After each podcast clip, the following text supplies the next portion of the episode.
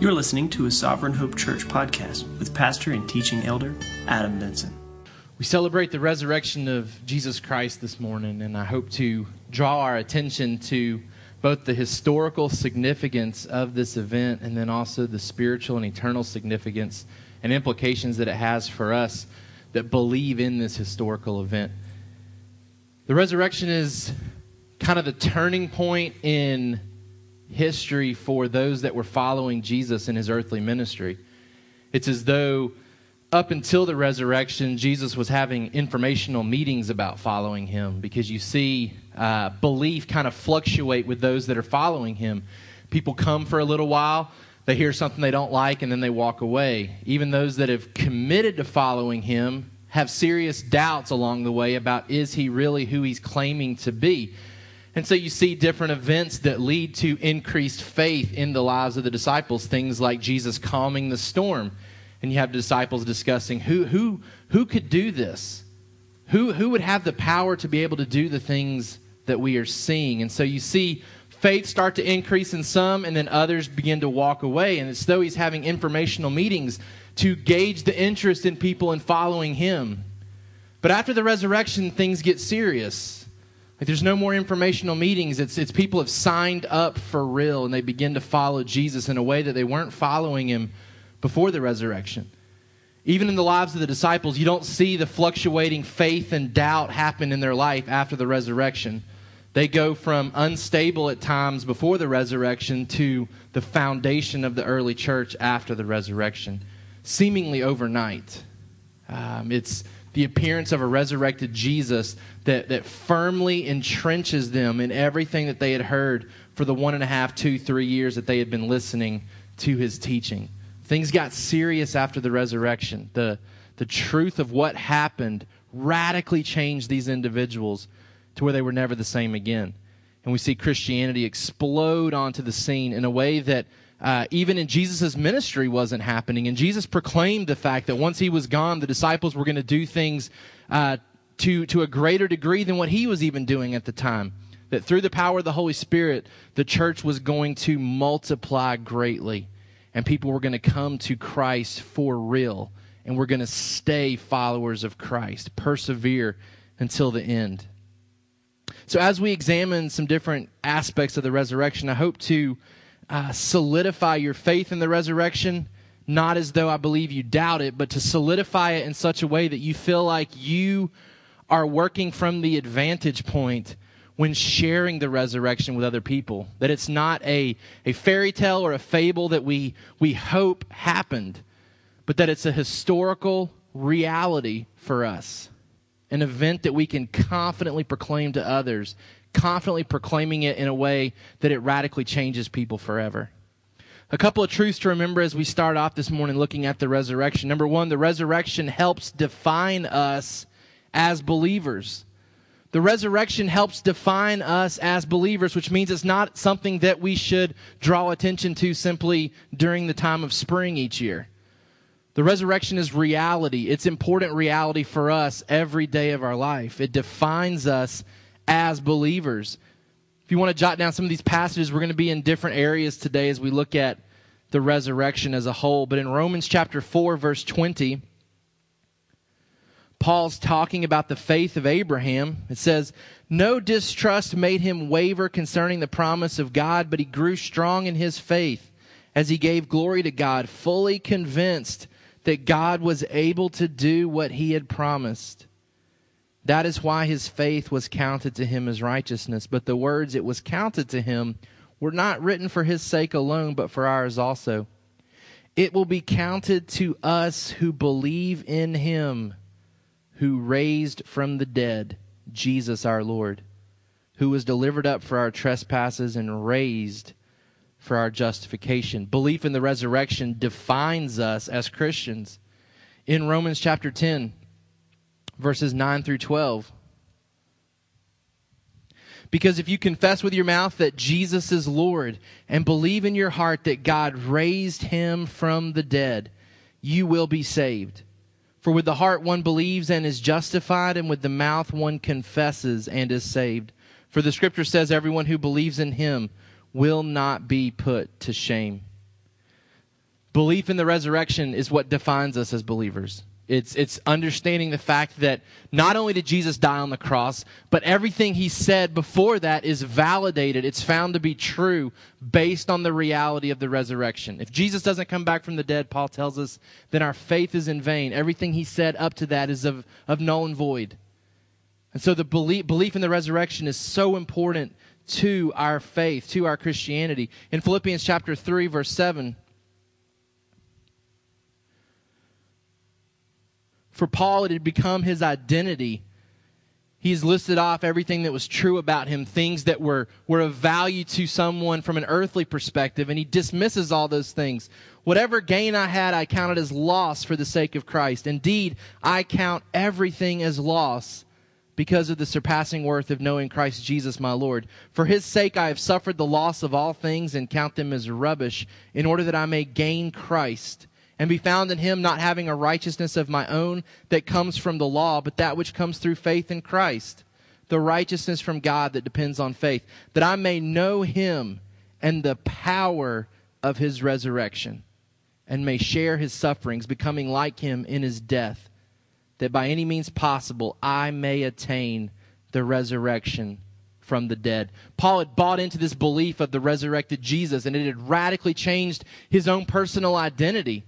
I mean, these other things that had once been valued, the things that defined him, that he was an Israelite, that he was from the tribe of Benjamin, that he was a Pharisee, that he knew the law, things that, that were important to him, that defined him, are now counted as nothing. The resurrection defines Paul now. His belief in the resurrected Jesus and the hope that it's given him to attain a similar resurrection in the future is now what makes him tick. It's now what makes him go every day to know that power of resurrection. Sam Storms says, I can honestly say that I've staked my life on an empty tomb. Everything I am, everything I own, everything I've done or hope to do hangs suspended on whether or not Jesus of Nazareth rose from the dead. The decision I made decades ago to put my trust in Jesus Christ as Lord and Savior is only as good as the tomb is empty. If Jesus didn't rise from the dead, my life is a sham. I've invested everything in it. I've staked everything on it. I've entrusted everything to the historical fact of the empty tomb of Jesus. If his body and bones are still buried somewhere in Palestine or have long since disintegrated under the force of time and the law of physics, nothing has meaning for me, nor do I have meaning for anything or anyone else.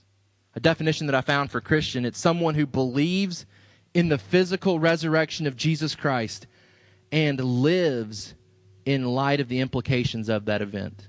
A Christian is someone who believes in the physical resurrection of Jesus Christ and lives in light of the implications of that event. Jesus is back from the dead, and it ought to radically change the way we live every single day now. It defines who we are as Christians. The second truth to remember is that we trust in the truth of what happened. We trust in the truth of what happened. We've been defining faith now for the last couple of months as trusting truth. When we talk about increasing our faith, it means that we increase our trust by increasing the truth that we know. So, as believers, we believe in the resurrection, we trust in the truth of what happened. And our faith increases the more we trust in that truth. The more truth that we have to trust in, the greater our faith can be. So I want to take just a minute, and we've, we've looked at this before, but I want to draw your attention back to this.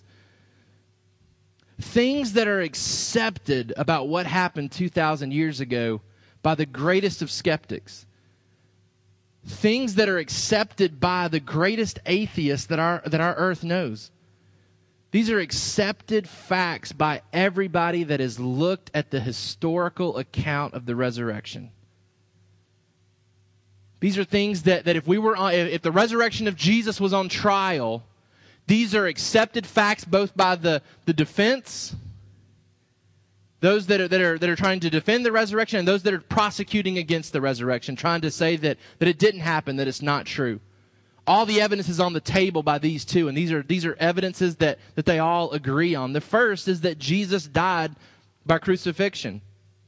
That's not disputed atheists agree and accept, world renowned atheists, people that are smarter than us as Christians, that have looked at this far longer than we ever have as Christians have come to the conclusion that yes, a man from Nazareth named Jesus died on a cross. The second thing that everybody agrees on is that he was buried. That he was definitely buried. The third thing is that his death caused the disciples to lose hope. Again, this isn't what the Bible teaches us, this is what history teaches us.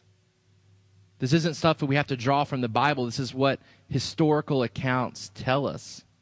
That Jesus died on a cross, that he was buried, that his death caused the disciples to lose hope. Number four, that his tomb was discovered to be empty. That his tomb was discovered to be empty.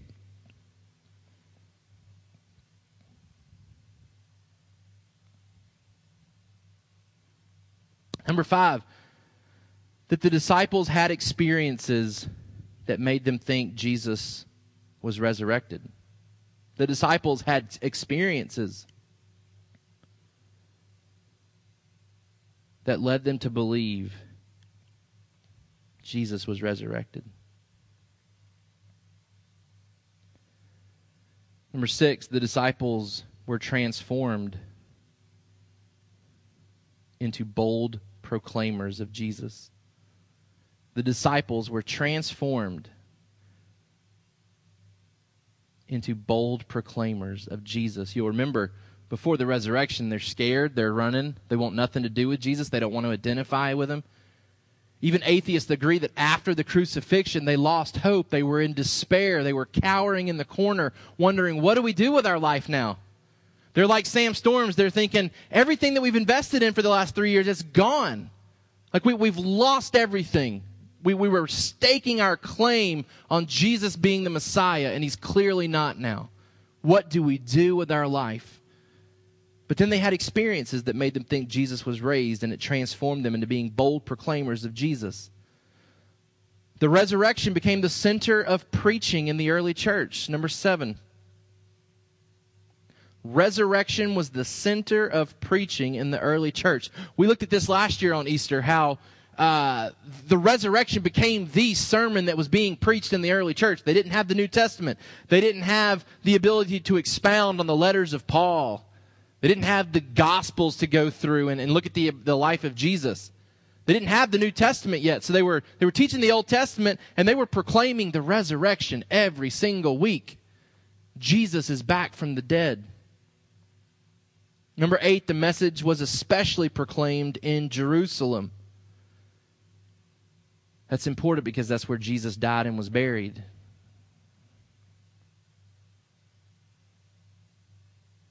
Number nine, the message resulted in the church being born and Sunday becoming the day of worship It's kind of recapping the last five, the disciples had experiences that led them to believe Jesus was resurrected.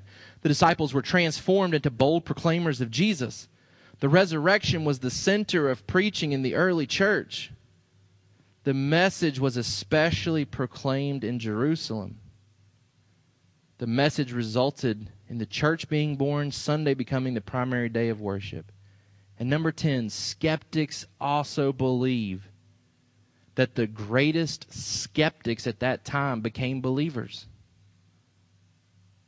Skeptics became believers, specifically his brother James. James, who grew up with Jesus, who saw Jesus on a daily basis, who rejected Jesus all through his earthly ministry, wanted nothing to do with Jesus and his claims of being the Messiah. He becomes a believer after this rumor of resurrection starts to circulate. Paul, a persecutor and killer of Christians, previously known as Saul, working to destroy at all cost the story of the resurrection, becomes a believer.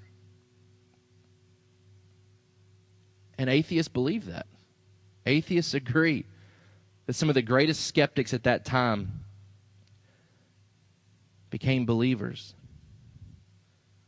Now, why do I share that with you?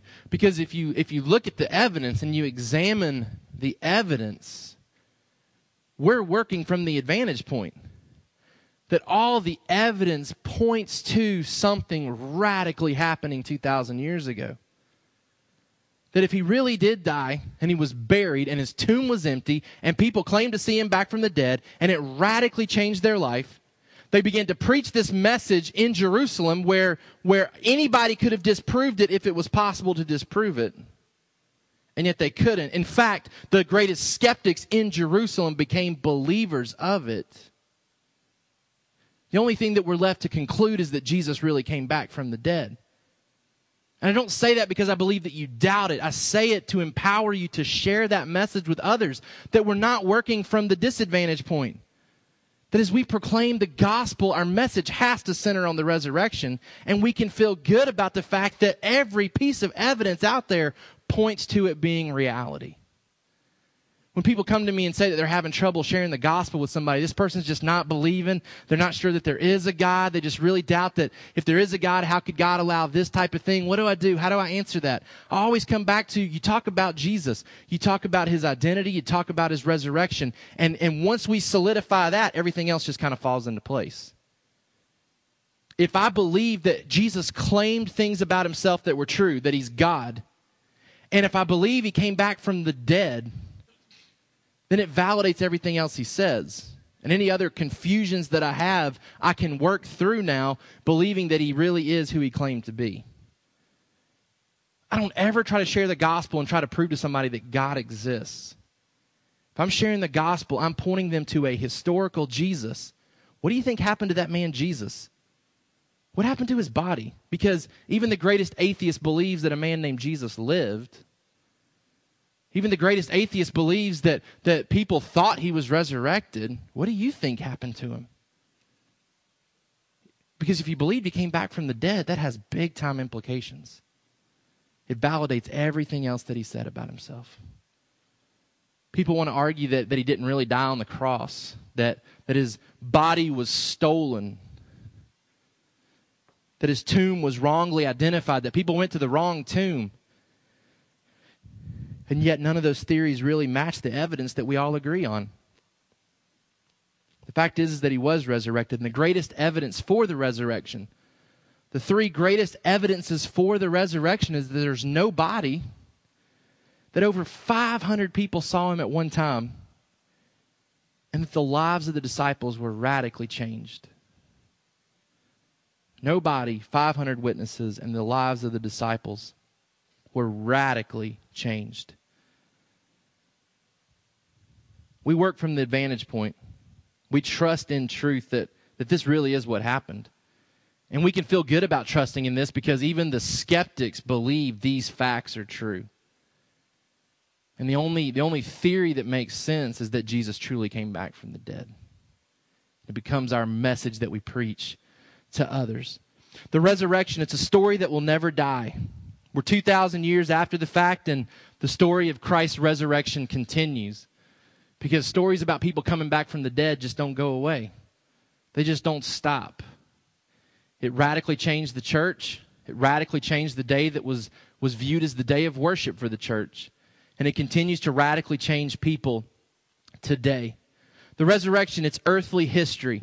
It's earthly history, which means, yes, when we read the book of Romans and we read other passages of the New Testament, there's a lot of uh, spiritual implications for the resurrection that because Christ has died, we've been raised to life now spiritually, that we're new creations, that we've been regenerated, the Holy Spirit lives inside of us. And sometimes it, it draws us away from, from the attention of the historical reality that there were real characters that played out in this story. There were real events, there were real emotions and feelings going on that day 2,000 years ago. So we want to take a minute to pause and look at the earthly history of the resurrection. First of all, the Bible begins and ends with death. The Bible begins and ends with death. In Romans 18, our attention is drawn back to the Garden of Eden, where death entered into the world.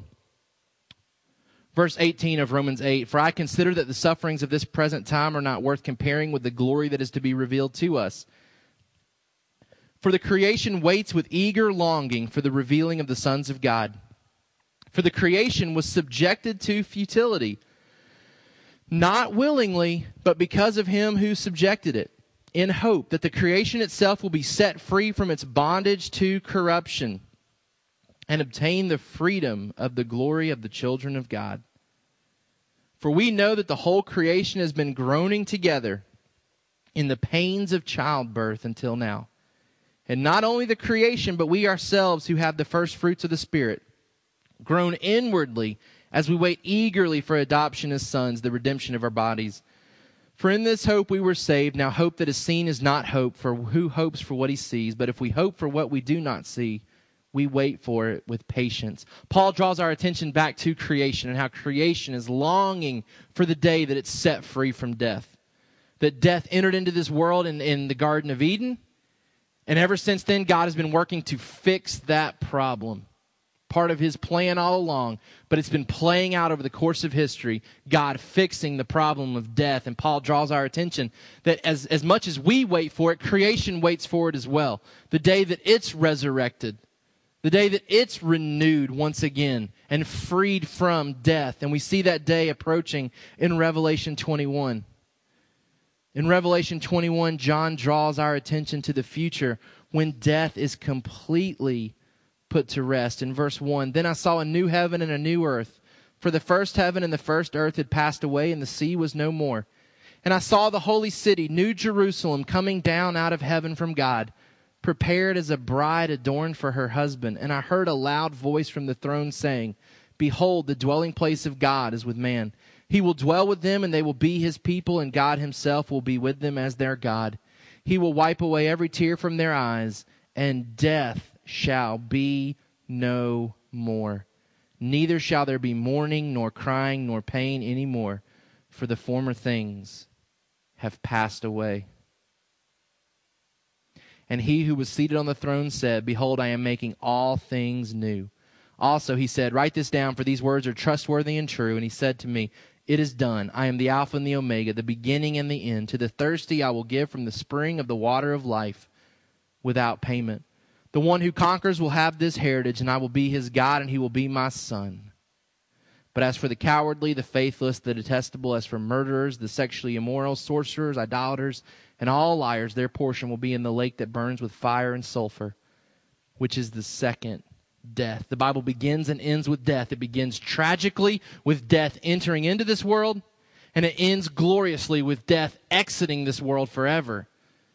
And it's initiated with the return of Jesus Christ, the, the event that we now long for and hope for as believers.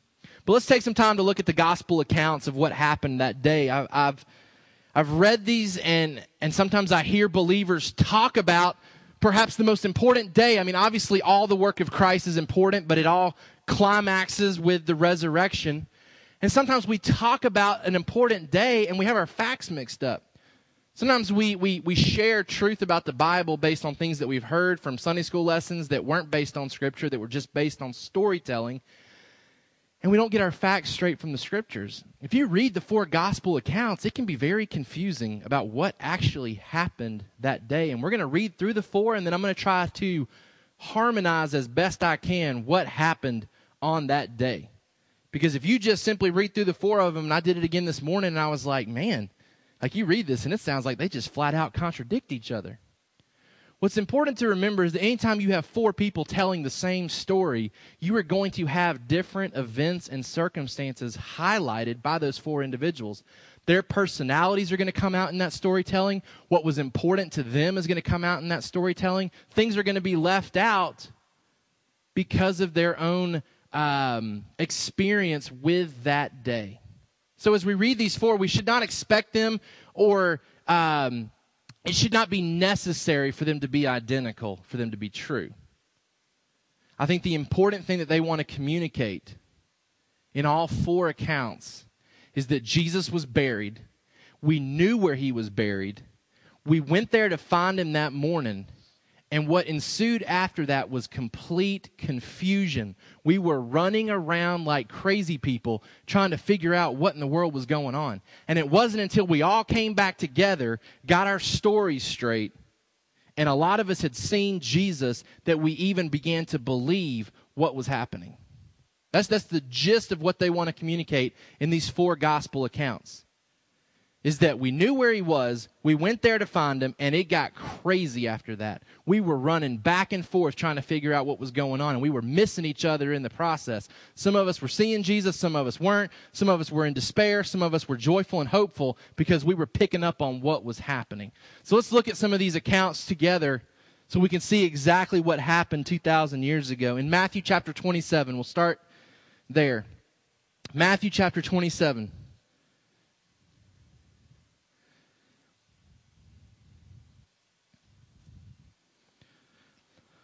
We'll start off by looking at the immediate events leading up to the resurrection, the burial of Jesus. Who buried Jesus? Do we know? Two clear people buried Jesus. Who were they? Joseph of Arimathea and Nicodemus. The same Nicodemus who came to Jesus and says, What does it mean to be born again? That's encouraging because we don't really hear from Nicodemus again after that. Like, like that, that account, Jesus, John 3.16, I mean, he's sharing the gospel. We don't really pick up on the fact if Nicodemus responds to that gospel. I mean, the story just ends. Then we get Nicodemus again here at the end, and it's the same Nicodemus, and he is right there at Jesus' crucifixion. He's clearly a believer, and he helps put the body of Christ into the tomb. In Matthew 27, verse 57, when it was evening, there came a rich man from Arimathea named Joseph, who was also a disciple of Jesus. He went to Pilate and asked for the body of Jesus. Then Pilate ordered it to be given to him, and Joseph took the body and wrapped it in a clean linen shroud and laid it in his own new tomb, which he had cut in the rock, and he rolled a great stone to the entrance of the tomb and went away.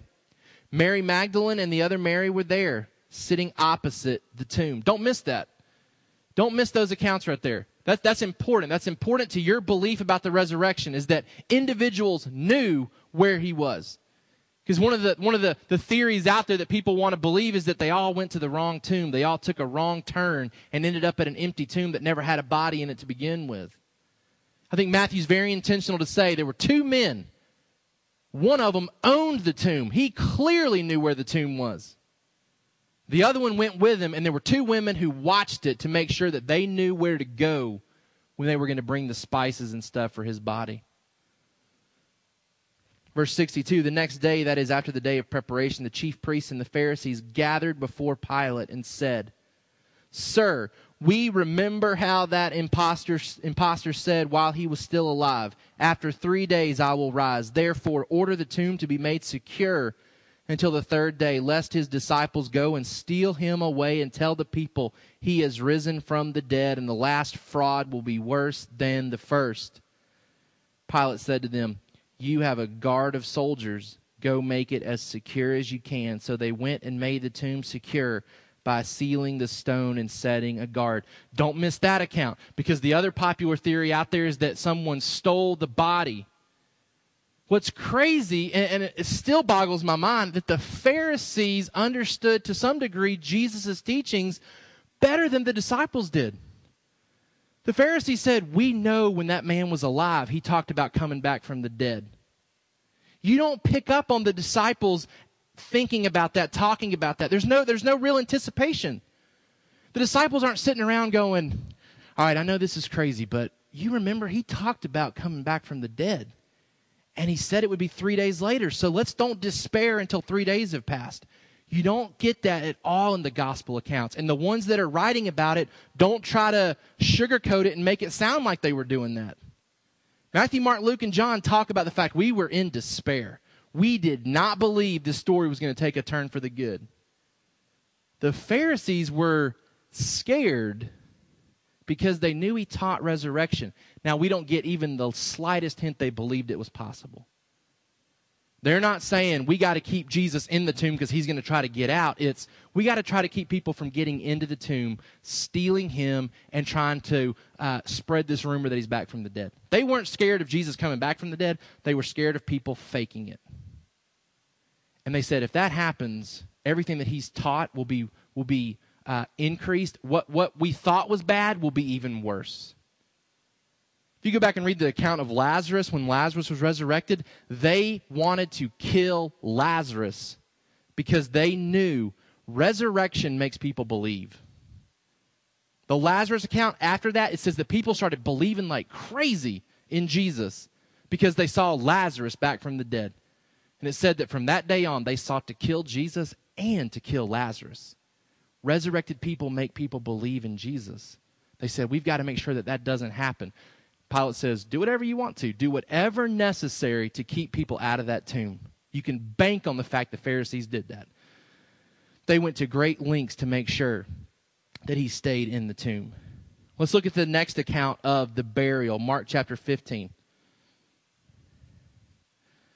Again, we're highlighting stories that we know because I want to emphasize details that sometimes we just blow right over. This is important because a lot of us have kids, and I want to make sure that we pass on the truth of stories from the Bible accurately. Sometimes we, we, we, we fault this, to our own fault, we, we mess the story up by trying to summarize it. Ah, let me just tell you what the Bible has to say.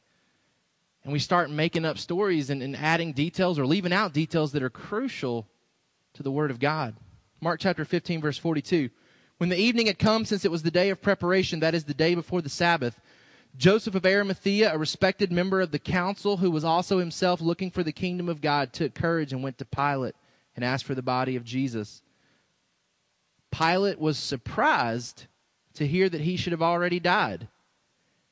And summoning the centurion, he asked him whether he was already dead.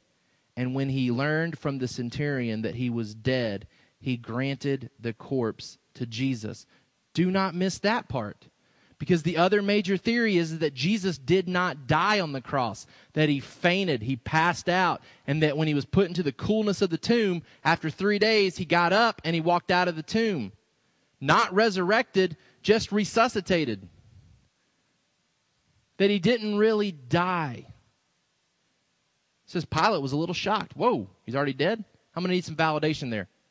Let me go get the, the, the one who was there, who made sure that he was dead. The centurion comes and says, Absolutely. The man is dead. There's no question. And it's only after Pilate is assured of the fact that he's dead that he passes off the corpse to Joseph. Verse 46. And Joseph brought a linen shroud and taking him down, wrapped him in the linen shroud and laid him in a tomb that had been cut out of the rock. He rolled a stone against the entrance of the tomb. Mary Magdalene and Mary, the mother of Joses, saw where he was laid. Luke 23 now.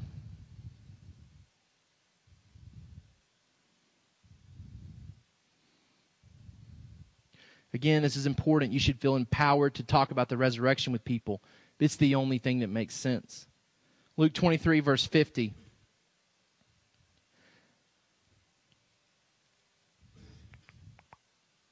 Luke 23, verse 50. Now there was a man named Joseph from the Jewish town of Arimathea. He was a member of the council a good and righteous man who had not consented to their decision and action. He was looking for the kingdom of God. This man went to Pilate and asked for the body of Jesus. Then he took it down, wrapped it in a linen shroud, and laid him in a tomb and cut in stone where no one had ever been laid.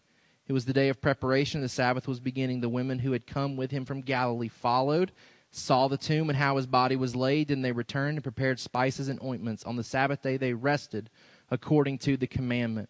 Then we look in John John chapter 19.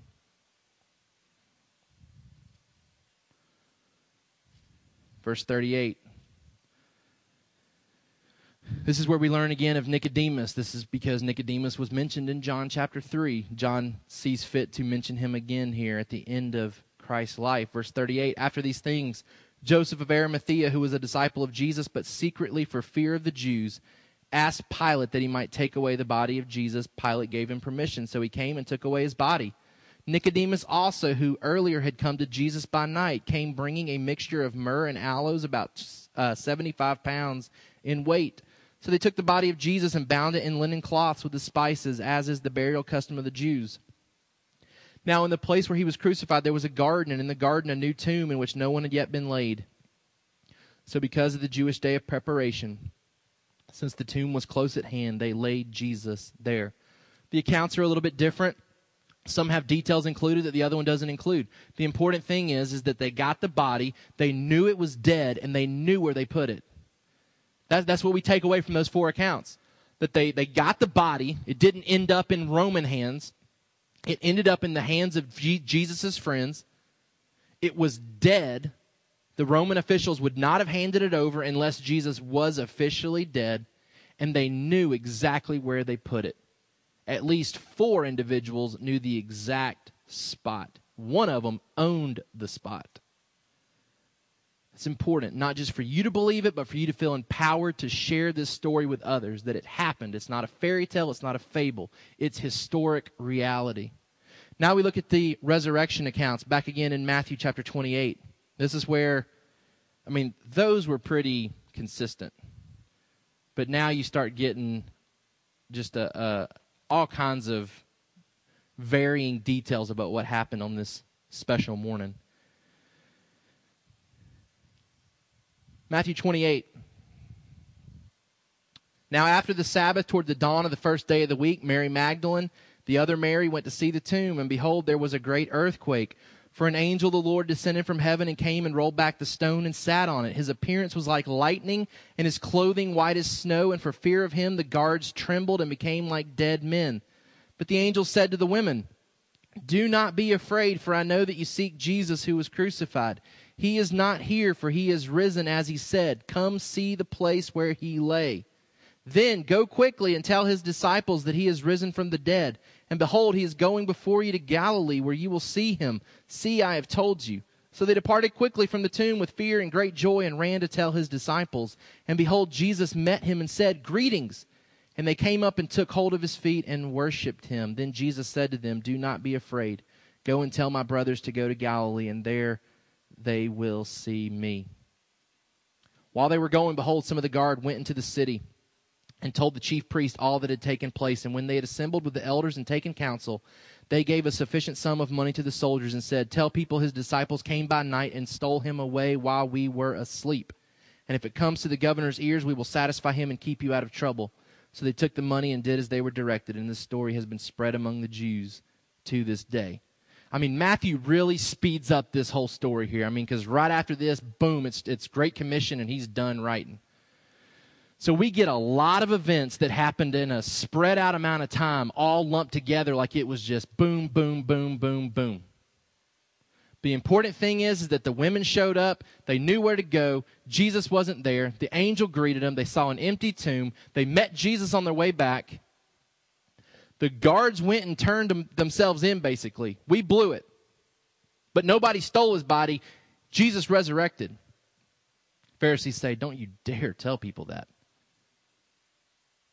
See, we look at the, the accepted accounts and you're like, well, why would a skeptic not believe? Why would somebody continue to reject the resurrection? Because to believe the resurrection means everything else that he said is true. The Pharisees continue to ignore evidence after evidence after evidence. They say, no, no, no. They even have Roman guards. These aren't disciples. These are Roman soldiers who have no reason to believe in a resurrected Jesus. Maybe have never even heard the man's teaching. They come back and they say, you're not going to believe this. The Pharisees say, we don't believe that. In fact, you tell this story because you're not going to tell that story. And they continue to resist the truth of the resurrection. That's Matthew's account. Matthew includes two women here, but we find out that there was more women involved in this.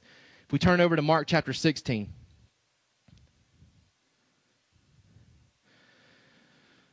Mark chapter 16 and verse 1. When the Sabbath was past, Mary Magdalene, Mary the mother of James, and Salome bought spices so that they might go and anoint him.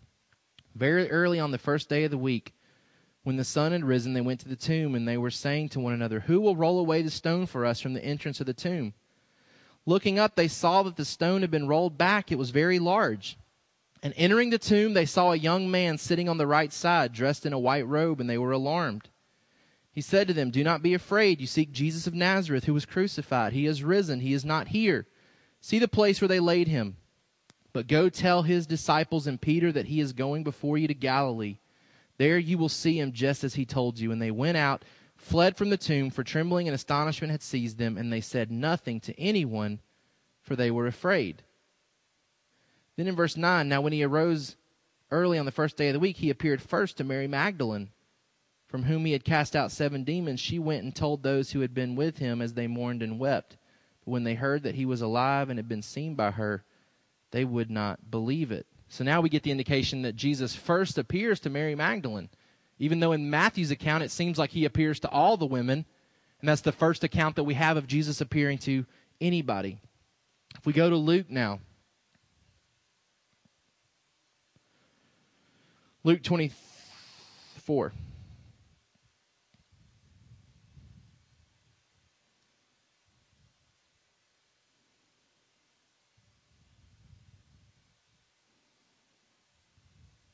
But on the first day of the week at early dawn, they went to the tomb, taking the spices they had prepared.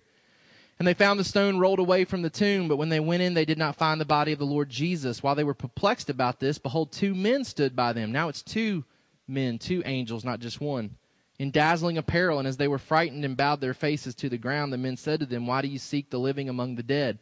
He is not here, but he is risen. Remember how he told you while he was still in Galilee that the Son of Man must be delivered into the hands of sinful men and be crucified, and on the third day rise.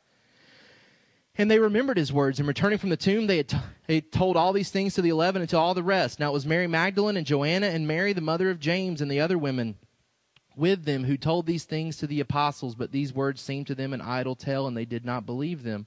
But Peter rose and ran to the tomb. Stooping and looking in, he saw the linen cloths by themselves, and he went home marveling at what had happened.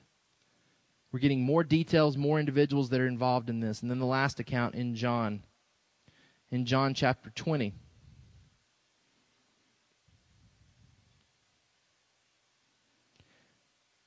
Now, on the first day of the week, Mary Magdalene came to the tomb early while it was still dark and saw that the stone had been taken away from the tomb. So she ran and went to Simon Peter and the other disciple, the one whom Jesus loved, and said to them, They have taken the Lord out of the tomb and we do not know where they have laid him. Now, this is the first time that we're finding out that Mary Magdalene seems to have left the other group there, and she bolted immediately and went back and said that his body's gone, and I don't have an explanation for it. Now, we know from the other accounts that the angels tell him what's going on, right? I mean, the angels say, hey, he's not here, he's risen, go tell the disciples.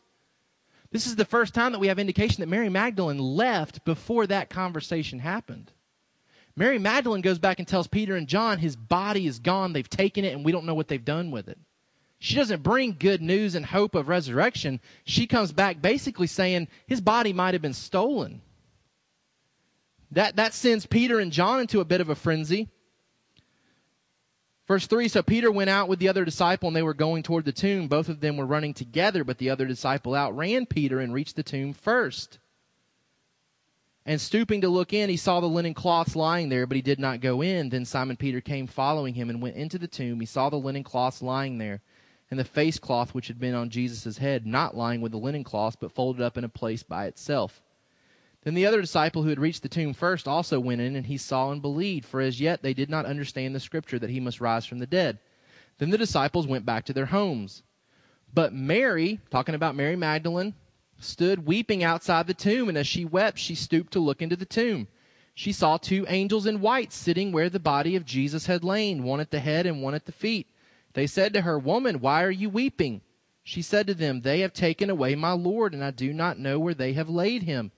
Having said this, she turned around and saw Jesus standing, but she did not know that it was Jesus. Jesus said to her, Woman, why are you weeping? Whom are you seeking? Supposing him to be the gardener, she said to him, Sir, if you have carried him away, tell me where you have laid him, and I will take him away. Jesus said to her, Mary. She turned and said to him in Aramaic, Rabboni, which means teacher. Teacher, Jesus said to her, Do not cling to me, for I have not ascended to the Father, but go to my brothers and say to them, I am ascending to my Father, and your Father, to my God and your God. Mary Magdalene went and announced to the disciples, I've seen the Lord, and they and that he had said these things to her. This account is crazy as far as like there's so much commotion going on. So many different people going back and forth trying to figure out what's going on. Some of them are starting to pick up on the fact, some of them are continuing to doubt. The important thing from all these accounts, and, and hopefully at the end here, I'm going to read kind of a, a harmonization of all these events together. The important thing to realize is they knew where to go they knew that they saw him buried there, so they knew exactly where to go that morning. They got there and the tomb was empty. And fear and doubt and questioning and maybe possibly hope began to set in. there was mass confusion between the disciples of Jesus and the women, going back and forth, trying to figure out what was going on. Jesus starts appearing to them at individual accounts. And as they begin to see the resurrected Jesus, belief really sets in that he's not been stolen, that they're not at the wrong tomb, that he truly is back from the dead. And it's once they all are able to get back together in one location, discuss what they've seen, discuss what they heard, that reality really begins to set in the earthly history of the resurrection. It's an account that truly happened. The tomb was definitely empty. We talked about the, the accepted account that the resurrection was proclaimed early on in Jerusalem. Without an empty tomb, the message would have never been preached and the message would have never been believed. That's historical fact, the empty tomb. All the Pharisees would have had to have done was drag the body out and said, Here it is, stop your preaching. They couldn't. They couldn't. The guards came to them. They went to see what the guards had said. They saw the empty clothes, I'm sure, as well. They didn't see the angels. They saw the empty clothes, they saw the empty tomb, and they walked away and said, We don't believe. We don't believe. We also know that people were never the same again. It's after the resurrection that all of Jesus' teachings really begin to, to make sense to them. In John 2 22, Jesus is talking about telling the, the Pharisees, You can destroy me, and in three days I'll raise from the dead. I'll bring myself back to life. He uses the illustration of destroying the temple of God. Verse 21, he was speaking about the temple of his body. Verse 22, when therefore he was raised from the dead, his disciples remembered that he had said this, and they believed the scripture and the word that Jesus had spoken.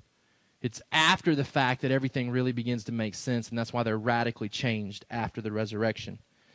Jesus' resurrection was also very unique. 1 Corinthians 15. There was something different about this, this resurrection that they were witnessing. Again, we're talking history here. We're talking what happened in these weeks and months leading up to Jesus' crucifixion and then what happened after. They saw resurrection happen with Lazarus. I mean, they saw Lazarus come back from the dead. And while people began to believe in Jesus, it doesn't change the disciples really. Like they believe in Jesus, but they're still scared of death. Even seeing a man raised from the dead doesn't change them. It doesn't defeat their fear of death like the resurrection of Jesus does, because Jesus' resurrection is different. Jesus' resurrection is different. We talked about this last year. All the different resurrections accounts in, in the scriptures. People in the Old Testament raised to life, people in the New Testament raised to life. Jesus' resurrection is the unique resurrection. It's the first fruits of the resurrection that we hope in. See, Jesus comes back with a glorified body. Lazarus comes back with the same old body. Lazarus would have died again. We know it's different because when Lazarus comes out, what is he wearing? He's wearing all the wrappings, right? He looks like a mummy. He comes out and Jesus says, Take those silly things off of him. He doesn't need those anymore. He's not dead anymore. Jesus comes out and he leaves them behind. He doesn't walk out of the tomb with his burial clothes on. It's a different type of resurrection. It's a glorified body resurrection. 1 Corinthians 15, verse 20. But in fact, Christ has been raised from the dead, the first fruits of those who have fallen asleep. He's the first person resurrected with a glorified body. Verse 23 But each in his own order Christ the firstfruits, then at his coming, those who belong to Christ. Then comes the end when he delivers the kingdom of God to the Father after destroying every rule and every authority and power. We get the same type of resurrection when Jesus comes back. We talked about it in 1 Thessalonians 4, 1 Thessalonians 5. We've been hitting on it for months now. When Jesus comes back, we get this type of resurrection. It's the hope of this type of resurrection that changes the disciples from being scared to die for Jesus to saying, kill us if you need to, but we're not going to stop telling you about resurrection. It's seeing this type of resurrection that changes their perspective about death. Yeah, it was great that Lazarus came back from the dead, but that guy still looks the same. He still gets sick. He still experiences pain. He's still going to die. It's seeing a resurrected Jesus in a real body, and Jesus was very intentional to show this is real. He shows up to the disciples, and they're like, ah, we think you might be a ghost. He's like, nah, give me a piece of fish. Like, ghosts don't eat fish. Let me show you. Let me eat something. You're not going to see it like passing through me in a weird way. Like, it's going to go right into my stomach, a real stomach, a real physical body. It's just glorified now. I'm not tempted to sin anymore. You can't kill me if you wanted to right now. It's a, it's a different thing. It's a different type of resurrection. It radically changes the disciples seeing it. It's a prequel to what's coming in the future for everyone. Daniel chapter 12. Bible tells us that there's coming a day when everyone will be resurrected. Verse 2 of Daniel 12 Many of those who sleep in the dust of the earth shall awake, some to everlasting life, some to shame and everlasting contempt. We talked about this earlier today. Many will be resurrected to experience the cup of God's wrath for eternity. Number two, it's a spiritual reality. Number three, it's an eternal necessity a spiritual reality and an eternal necessity. It's a, it's a historical event, yes. It's earthly history. Jesus came back from the dead. Real people experienced it. Real people were there that Sunday morning. Real people understood after the fact what had happened. It was a real historical event, not some type of spiritual thing that we've made up. But it does have spiritual implications for us. It is a spiritual reality for us. First of all, resurrection is available to us now even though we have to wait for our glorified bodies. John chapter 5. John chapter 5, verse 19. So Jesus said to them, Truly, truly, I say to you, the Son can do nothing of his own accord, but only what he sees the Father doing. For whatever the Father does, that the Son does likewise. For the Father loves the Son and shows him all that he himself is doing. And greater works than these will be shown him so that you may marvel. For as the Father raises the dead and gives them life, so also the Son gives life to whom he will. The Father judges no one, but has given all judgment to the Son, that all may honor the Son, just as they honor the Father. Whoever does not honor the Son does not honor the Father who sent him. Truly, truly, I say to you, whoever hears my word and believes him who sent me has eternal life. He does not come into judgment, but has passed from death to life. Verse 25 Truly, truly, I say to you, an hour is coming and is now here when the dead will hear the voice of the Son of God, and those who hear will live. He's talking from a spiritual standpoint. Those of us that are dead in our sin will hear the good news of Jesus, respond to it, and come alive spiritually. Regeneration. Holy Spirit comes to live inside of us. Jesus says that time is here now where you hear my voice, you're dead, you come alive. Ephesians 2 talks about us being dead in our sin and now alive to Christ. Verse 26 For as the Father has life in himself, so he has granted the Son also to have life in himself. He's given him authority to execute judgment because he is the Son of Man. Do not marvel at this, for an hour is coming when all who are in tombs will hear his voice. Now he's talking about physical resurrection. At first, he describes spiritual resurrection, where only some hear his voice. Some respond to it. Some are brought from death to life. But then there's coming a day when everyone who are in the tombs will hear his voice and come out. Those who have done good to the resurrection of life, those who have done evil to the resurrection of judgment. We need to be a part of this first resurrection where we come to understand who Christ is so that when that day comes when everyone is resurrected, we're on the right end of things. We're resurrected to life and not to the second death. Resurrection is available to us now if we will yield to the truth of the gospel. Romans chapter 8, verse 9. You, however, are not in the flesh, but in the Spirit, if in fact the Spirit of God dwells in you. Anyone who does not have the Spirit of Christ does not belong to him. But if Christ is in you, although the body is dead because of sin, the Spirit is life because of righteousness. If the Spirit of Him who raised Jesus from the dead dwells in you, He who raised Christ Jesus from the dead will also give life to your mortal bodies through His Spirit who dwells in you. Jesus raises us to life spiritually right now through the power of the Holy Spirit. We're raised to walk in newness of life. It's the picture of baptism that we've been, uh, we've been killed in Christ our sin has been killed. We've died to it, and we're now alive to walk in righteousness with the hope of one day being raised to physical life where we will never die again. Resurrection, talking about a spiritual reality still, resurrection sets us free. It sets us free from judgment.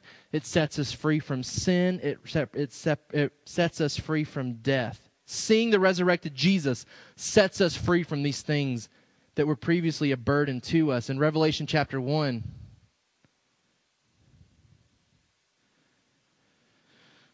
resurrected Jesus talking, or he's being talked about. When I saw him, I fell at his feet as though dead, but he laid his right hand on me, saying, Fear not, I am the first and the last, and the living one. I died, and behold, I am alive forevermore. And I have the keys of death and Hades. Write therefore the things that you have seen, those that are that are and those that are to take place after this. Jesus comforts John and he says, I died, but I'm alive forevermore, and I hold the keys to death. I hold the keys to judgment. You don't have anything to fear. You serve the one who is in control of all of that. Romans chapter 6, verse 5.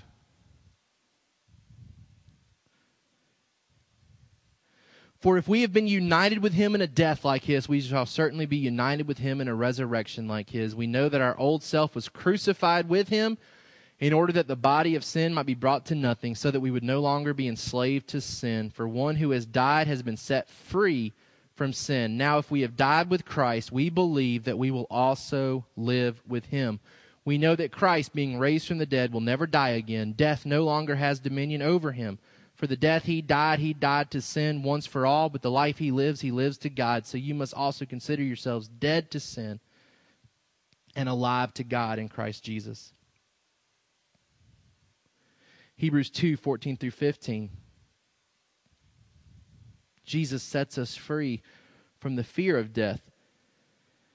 Since therefore the children share in flesh and blood, he himself likewise partook of the same things, that through death he might destroy the one who has the power of death, that is the devil, and deliver all those who through fear of death were subject to lifelong slavery.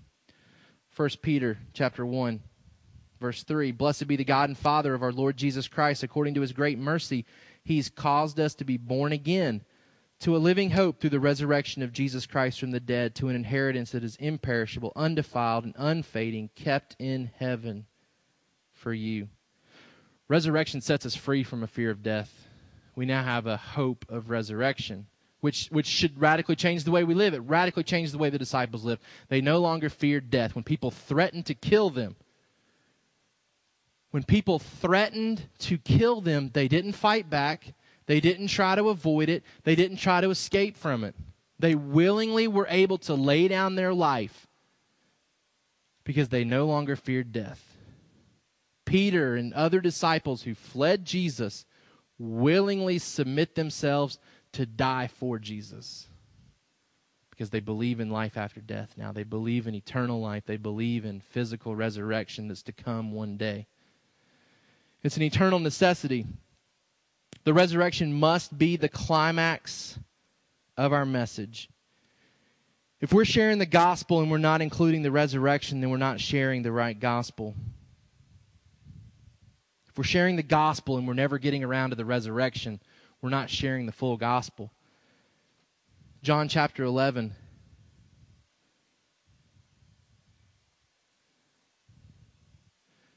Verse 17 Now, when Jesus came, he found that Lazarus had already been in the tomb four days. Bethany was near Jerusalem, about two miles off.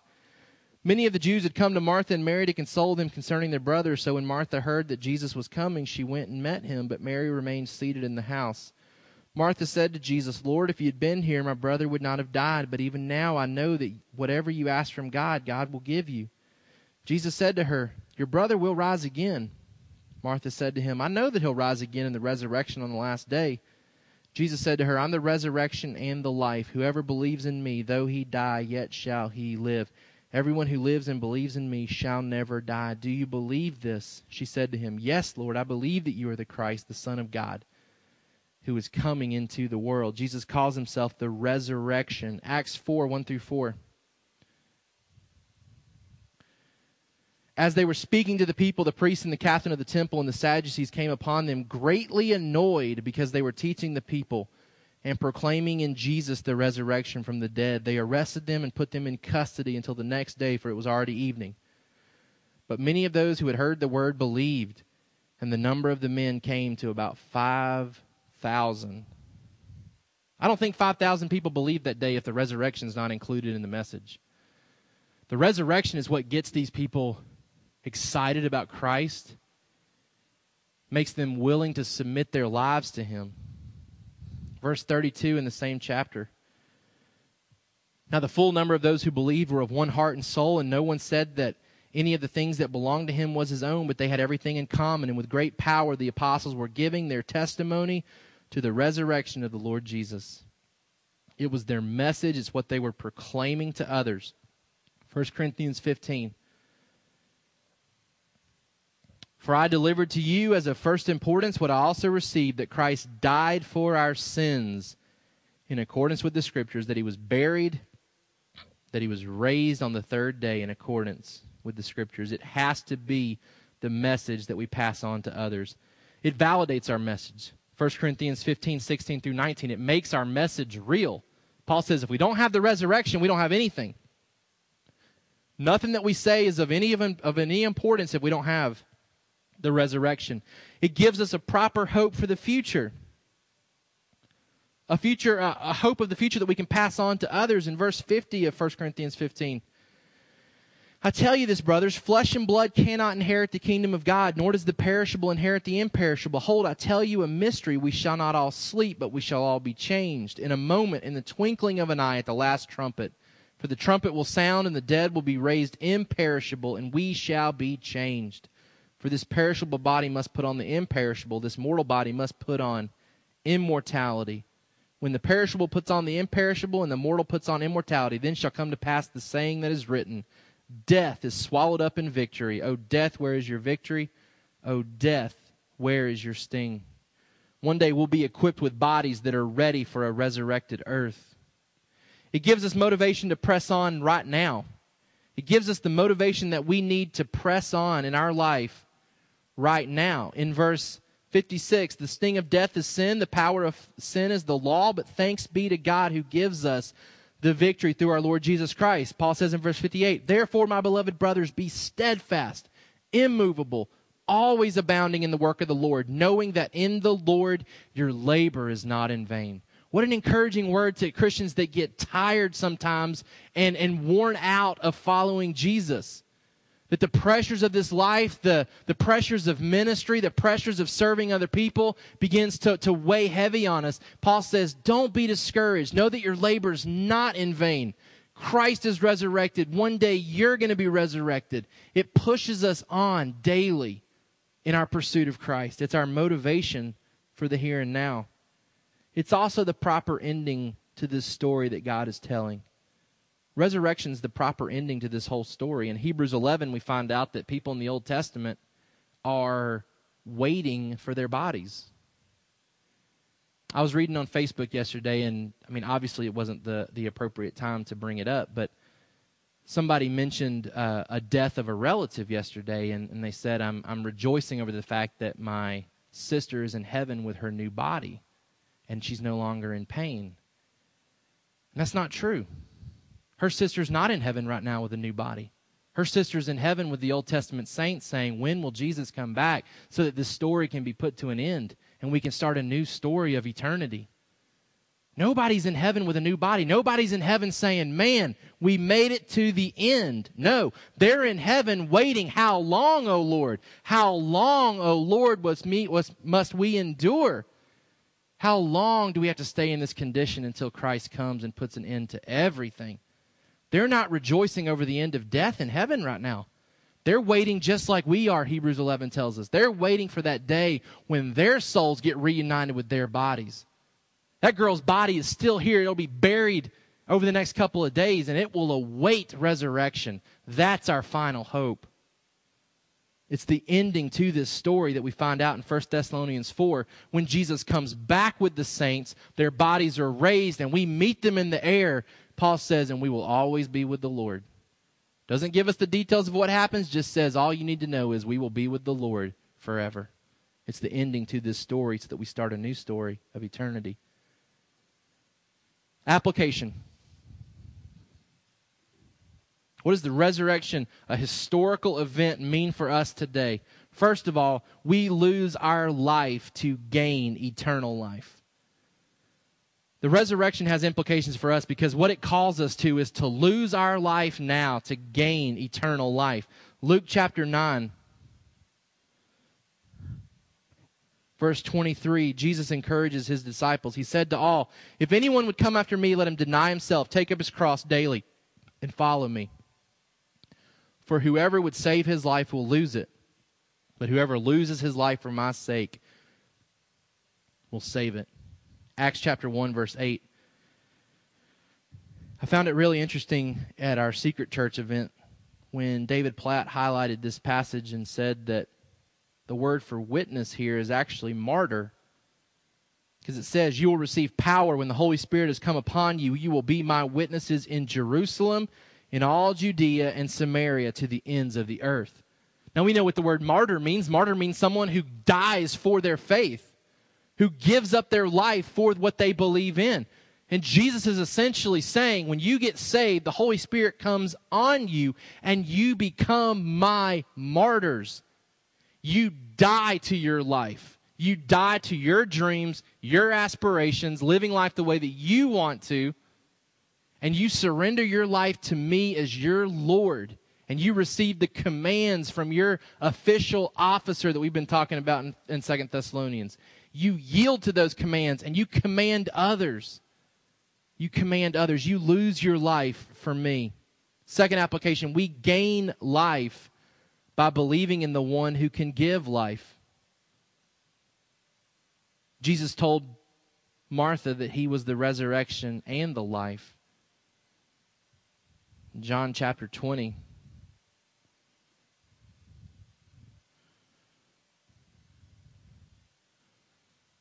Verse 26 Eight days later, his disciples were inside again, and Thomas was with them, although the doors were locked. Jesus came and stood among them and said, Peace be with you. Then he said to Thomas, Put your fingers here and see my hands, and put out your hand and place it in my side. Do not disbelieve, but believe. Thomas answered him, My Lord and my God. Jesus said to him, Have you believed because you've seen me? Blessed are those who have never seen and yet have believed. Talking about us. We've not seen the resurrected Jesus, but we can come to him believing in him, believing that he can give us life. And then lastly, and I think it's important that we don't miss this. I told you that resurrection is available for us now. We can be raised to new life now, spiritually. And anytime life is given in Scripture, it's always commanded that that life procreate. We procreate our new life by making disciples. God creates Adam and Eve and says, Here's new life. You guys be faithful to multiply. Multiply on this earth. He says, Go be together, go figure out what that's like, and then you guys have babies and fill this earth up, procreate. The command to procreate's different now for Jesus' disciples. Matthew 28, it's you go and make disciples of all nations. You procreate this life that's been given to you. You've seen me, Jesus says. You've seen the resurrected me. You have new life in me now and the hope of eternal life with me one day. Go procreate the belief of that life in others. Go teach it to others. Go share it with others. Make the resurrection your message of hope to others. Take the historical event, take all the facts that everybody knows happens, and point people to the only theory that makes sense a theory that is no longer a theory but reality. We'll close by reading through the, the harmonized account of what happened that morning, bringing all the gospel accounts together. It says, this is put together by um, some different pastors. It says, early Sunday morning while it was still dark, Mary Magdalene, Mary the mother of James, Joanna, and Salome began their journey to the tomb of Joseph of Arimathea, where Jo- Jesus had been buried. They began their journey to see the tomb from the house in Jerusalem and also planned on rewrapping Jesus' body with additional spices beyond those which Nicodemus and Joseph had already used on Friday. This was necessary to adequately complete the burial rites which had been hurried up on Friday because of the short time before the Sabbath. And they had brought the additional spices with their own money. As the women were traveling before they arrived at the tomb, there was an earthquake, during which an angel descended from heaven and removed the stone which was in front of Jesus' tomb. He then sat on the stone in his majestic splendor, frightening the guard and making it clear that no one could replace the stone. After recovering from the shock, the guards fled in fear. The angel then became invisible so as not to frighten the women unnecessarily when they first arrived. By the time the women reached the tomb, the sun had risen and it was light. They had been wondering as they were traveling who would roll away the large stone for them, only to look up and see that the stone had already been rolled away. Mary Magdalene jumped to the conclusion that the body had been stolen and therefore immediately ran back to tell Peter and John, while the other women remained to investigate. After a few moments of bewilderment, Salome led Mary, the mother of James, and Joanna into the tomb. Not finding the body, the women were very perplexed. At this point, as the women stood bewildered in the tomb, the angel who had rolled away the stone again made himself visible along with a companion. They appeared in a sitting position, one at the head and one of the feet of where the body should have been laying. The angel at this point delivered their message to the terrified women who were bowing their faces into the ground. Do not be afraid.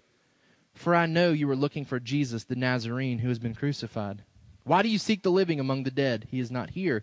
He has risen just as he said. Here is the place he was lying. Remember how he spoke to you while in Galilee, saying that the Son of Man must be delivered into the hands of sinful men and be crucified, and on the third day rise again. And go quickly and tell his disciples that he has risen from the dead, and behold, he is going before you into Galilee. There you will see him. Behold, I have told you. The women remembered Jesus' words and were gripped with astonishment, trembling in joy. Led by Joanna, they all rushed back into the city to tell the disciples. On their way back, because of their fear, they did not speak to anyone about the events, as Mark 16:8 says, and they said nothing to anyone, for they were afraid.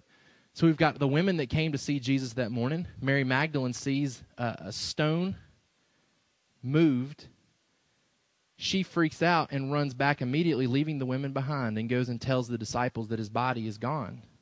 Not that it's been resurrected, that it's been moved. The other women stay, get instructions from the angels, and begin to believe that Jesus truly is back from the dead, but Mary Magdalene's not been brought in on this yet. Unfortunately, she gets back to the disciples before the other women do. By this time, Peter and John were well on their way to the tomb, having been informed by Mary Magdalene that the body was gone. So they're going to cross paths, but they're going different routes so they don't see each other. So Peter and John are going because Mary Magdalene has said the body has been taken. They had set off on their most direct course through the Gennath gate and were running, whereas the other women were returning to the house via a longer path. Mary Magdalene followed Peter, followed behind Peter and John at a slower pace, this being her second trip to the tomb. During their run for the tomb, John passed Peter and arrived first, but he did not immediately enter. Instead, he stooped and looked into the tomb, seeing the linen wrappings lying there. The ambitious Peter, when he arrived, entered ahead of John and saw the linen wrappings and the face cloth which had been on Jesus' head, rolled up by itself apart from the wrappings. John then entered and he saw and believed. But they did not yet understand the scripture that Jesus must rise again. As they returned home, marveling at what had happened, Mary Magdalene lingered behind, weeping outside the tomb. As she wept, she looked into the tomb and saw two angels sitting in white, one at the head and one at the feet where Jesus had been lying. So Peter and John don't stick around long enough to get the message from the angel. The angels asked Mary why she was crying, and she responded that it was because someone had taken away Jesus' body, and she did not know where they had put him. The angels did not need to respond to this, for they could see Jesus standing behind her. When Mary turned around, she at first mistook Jesus for the gardener, but recognized him when he addressed her by name. Jesus told her to stop clinging to me. The Greek indicates the discontinuity of an action already begun. Jesus was not saying that he, would, he should not ever be touched, but among other things, perhaps giving her assurance that she need not fear to leave him because he is not going to immediately leave again. His ascension to the Father is not yet. So she was free to go and tell the news to the others and proceeded to John's house. Also, Jesus' statement, Go tell my brethren I ascend to my Father and your Father, called attention back to the promise he made before the crucifixion that the disciples would have peace and rejoice after the resurrection, so that when it comes to pass they may believe. In the meantime, immediately after Mary had departed from her encounter with Jesus, Jesus appeared to the other women, Mary, the mother of James, and Salome, as they were returning to tell the disciples. They took hold of his feet and worshipped him, and he greeted them and told them not to fear, but to take word to the disciples that they are to go to Galilee. This did not imply that the disciples were to leave immediately for Galilee. This would have been quite contrary to what was expected of a devout Jew who would have stayed in Jerusalem to observe the several days remaining in the feast of the unleavened bread.